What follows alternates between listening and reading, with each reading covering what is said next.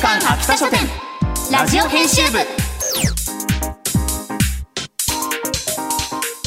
こんばんは。週刊秋田書店ラジオ編集部。編集部員の赤崎千夏です。こんばんは。同じく編集部員の伊藤健人です。漫画が大好きな私たちが編集部員となって秋田書店の漫画作品の魅力をお伝えしていく番組。それが週刊秋田書店ラジオ編集部さあクリスマスイブですが我々は変わらず進行してまいりましょう、特に特別感はないです。メリークリスマス。はい。それでは始めていきましょう。週刊秋田書店ラジオ編集部スタート。この番組は秋田書店の提供でお送りします。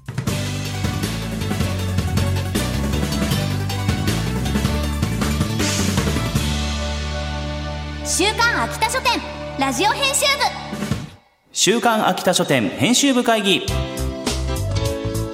ここからは様々なテーマに沿って取り上げた漫画作品を編集部員の私たちがあれこれ掘り下げていくコーナーです。今回のテーマはこちら。この漫画がすごい。はい。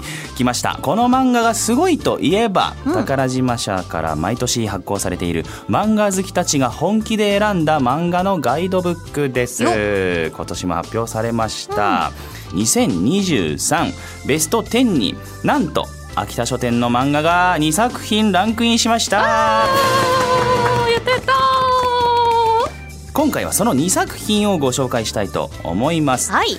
まずはこの漫画がすごい2023女編の6位にランクインしたミステリーボニータにて好評連載中の海が走るエンドロールです。出ましたねこはれい。去年第1巻が発行された時に紹介させていただいたんですけれども、まあ僕もあの他の全然秋田書店さんこの関係ない番組でも普通に紹介させてもらどこでったりとか。も名前聞いたよね本当に。テレビとかでも、うん。すごいこうおすすめの漫画みたいなので上げてる方すごく多かったですね、えー話題になってましたけれども、はい。今年もねランクインということで、えーそれでは改めて作品を紹介したいと思います65歳を過ぎ夫と死別した海子は映画館で出会った映像専攻の美大生甲斐によって自分は映画が撮りたい側の人間なのだと気づかされる。そして心を騒ぎ立てる波に誘われ映画の海へとダイブしてゆく。タラチネ・ジョン先生が描くシーサイド・シネマ・パラダイス現在コミックス第3巻まで発売中。そして待望の第4巻が来年2月16日に発売予定ということで僕からはこちらを紹介させていただきます。だいぶ展開が進んでますね。進みましたよ、さあということで2巻3巻ではどういうことが起きているのかと言いますと、まあ仲間たちに結構スポットが当たっていきますね、はい海君に実は心をこう惹かれている山口こう、えーニックネームグチ。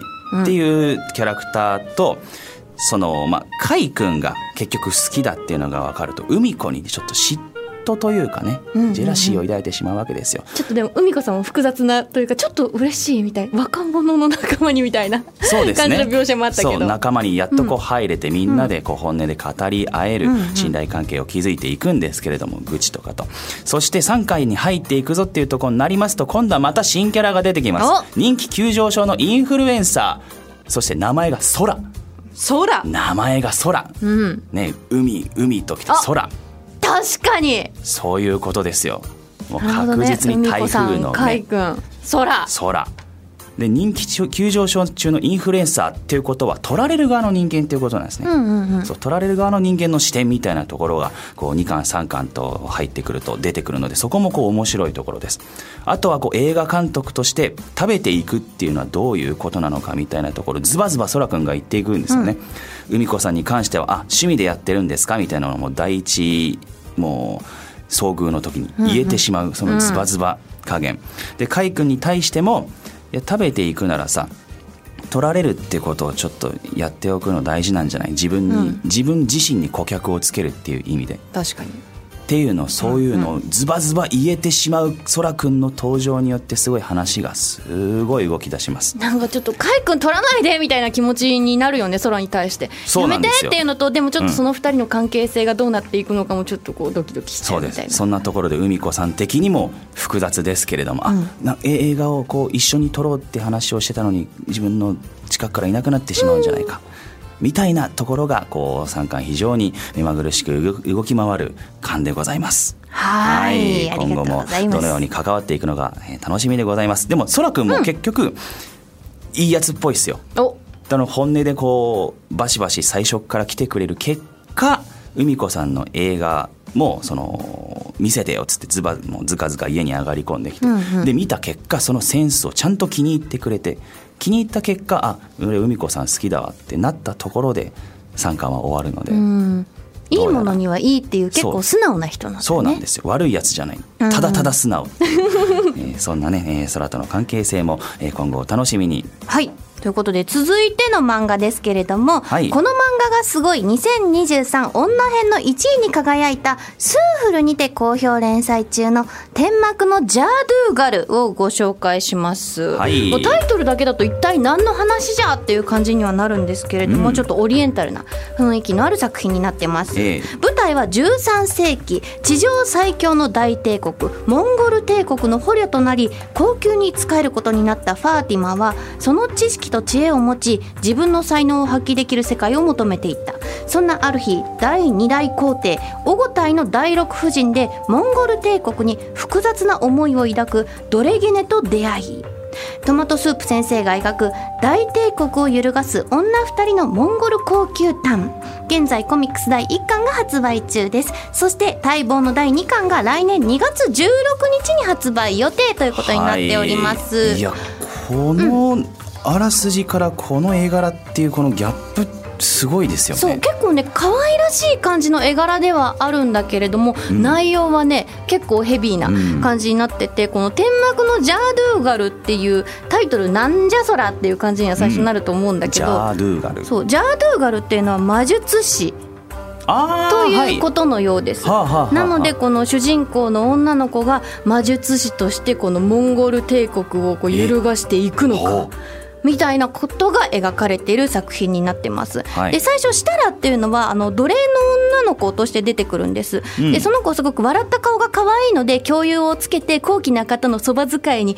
してやろうみたいな感じの思惑から、学者の家であの面倒を見てもらうっていうことになるんですよね。なんだけどシタラちゃんは笑うばっかりで何もしないんです。はいなんでかっていうと、教養がついたらもっともっと遠い知らない土地に売られてもう本当に知らないところに行ってしまうのが嫌だから、もうに笑うだけ。あわざとやってるそうっていうことになってたの。なんだけど、そこでそうじゃないって勉強って大事なんだっていうのを教えてくれたのがそこの家の息子さんでムハンマド。はい。っていうキャラクター。ちょっと設楽ちゃんはムハンマドさんのこと好きなのかなっていううんうん。あの描写があったりするんだけどムハンマドさんはその、ね、勉学をもっとしたいっていうので遠くに遠くの国まであの修行に行ってしまう。え行っちゃうの？そうバイバイってなって数年が経過します。まあいろいろ手紙のやり取りとかその間あったんだけどその数年の間にモンゴル帝国があの設楽の住む町に侵攻してきちゃうわけです、うん。なのであのそこでですね攻めてきた遊牧民の王子、まあ、あのチンギスカンの息子っていうとんでもない人が攻めてきちゃうんだけどその人に大事な本を奪われてしまうんです、うん。そのいろんな教養を教えてくれた本とかもう嫌だそれ守りたいって思ったところで奥様が設楽をかばって死んでしまう、ヘ 奥様。ビーでしょ？非ヘビーだ。常に。なんだけどその奥様を奪われたり本も奪われてしまっええ。て絶望の淵にいる設楽が教養を武器にこのモンゴル帝国の中でどうやって暮らしていくか復讐を遂げられるのか。みたいなところが描かれてます。なのでねすごく教養っていうところがすごくメインに置いてあるから幾何学とかその地球の大きさってどうやって測ったんだろうみたいな、うん。うん。うんあそういうところの興味をすごく刺激してくれる本になってます。ーはあえー、この絵柄でそんなお話なんですね。そう。なの。だからまだ全然モンゴル帝国を揺るがす大魔術師みたいなところまで設楽が行ってないんだけど、ええ。このあとこの殺されてしまった奥様の名前を自分が名乗って復讐をしていくっていうので、あ。あのあらすじだとファーティマっていう名前になってるんだけど、最初は設楽として出てくるの。あなるほど。高なんだけど級に使えることになったファーティマそう。ってそういうことか。そこでこの奥様の殺されてしまった奥様はい。とその大事な本を取り返そうっていう気持ちで奥様の名前を語って高級に入っていくっていう話になってますどうなっちゃうんでしょうこれから先。そうなんかねいろいろ語りたいことはめちゃくちゃあるんだけどとにかく尺がない、うん、ない。すごく熱いシーンとかめちゃくちゃいっぱいあるしこの後、うん、もうモンゴル帝国が強大すぎて、うん、設楽がどうやってその中に入っていくのっていうのが高級に、ね、その王子の奥さんのところにまず配属されるっていうことになるんですよね。そこから高級ものっていうのが今までの秋田書店で紹介してた高級ものと雰囲気が違いすぎてそうです、ね、結構今まで高級ものっていうときらびやか。とか、うん、もう自分がその王子と結ばれるみたいな話が多かったじゃない、そういうスタイルではない。ではない。本当にその、まあ、最終地点ゴールは決まっているわけじゃないですか。決まってるのかな？どうなんだろう、あの一番最初の今の今のところの主人公の目標？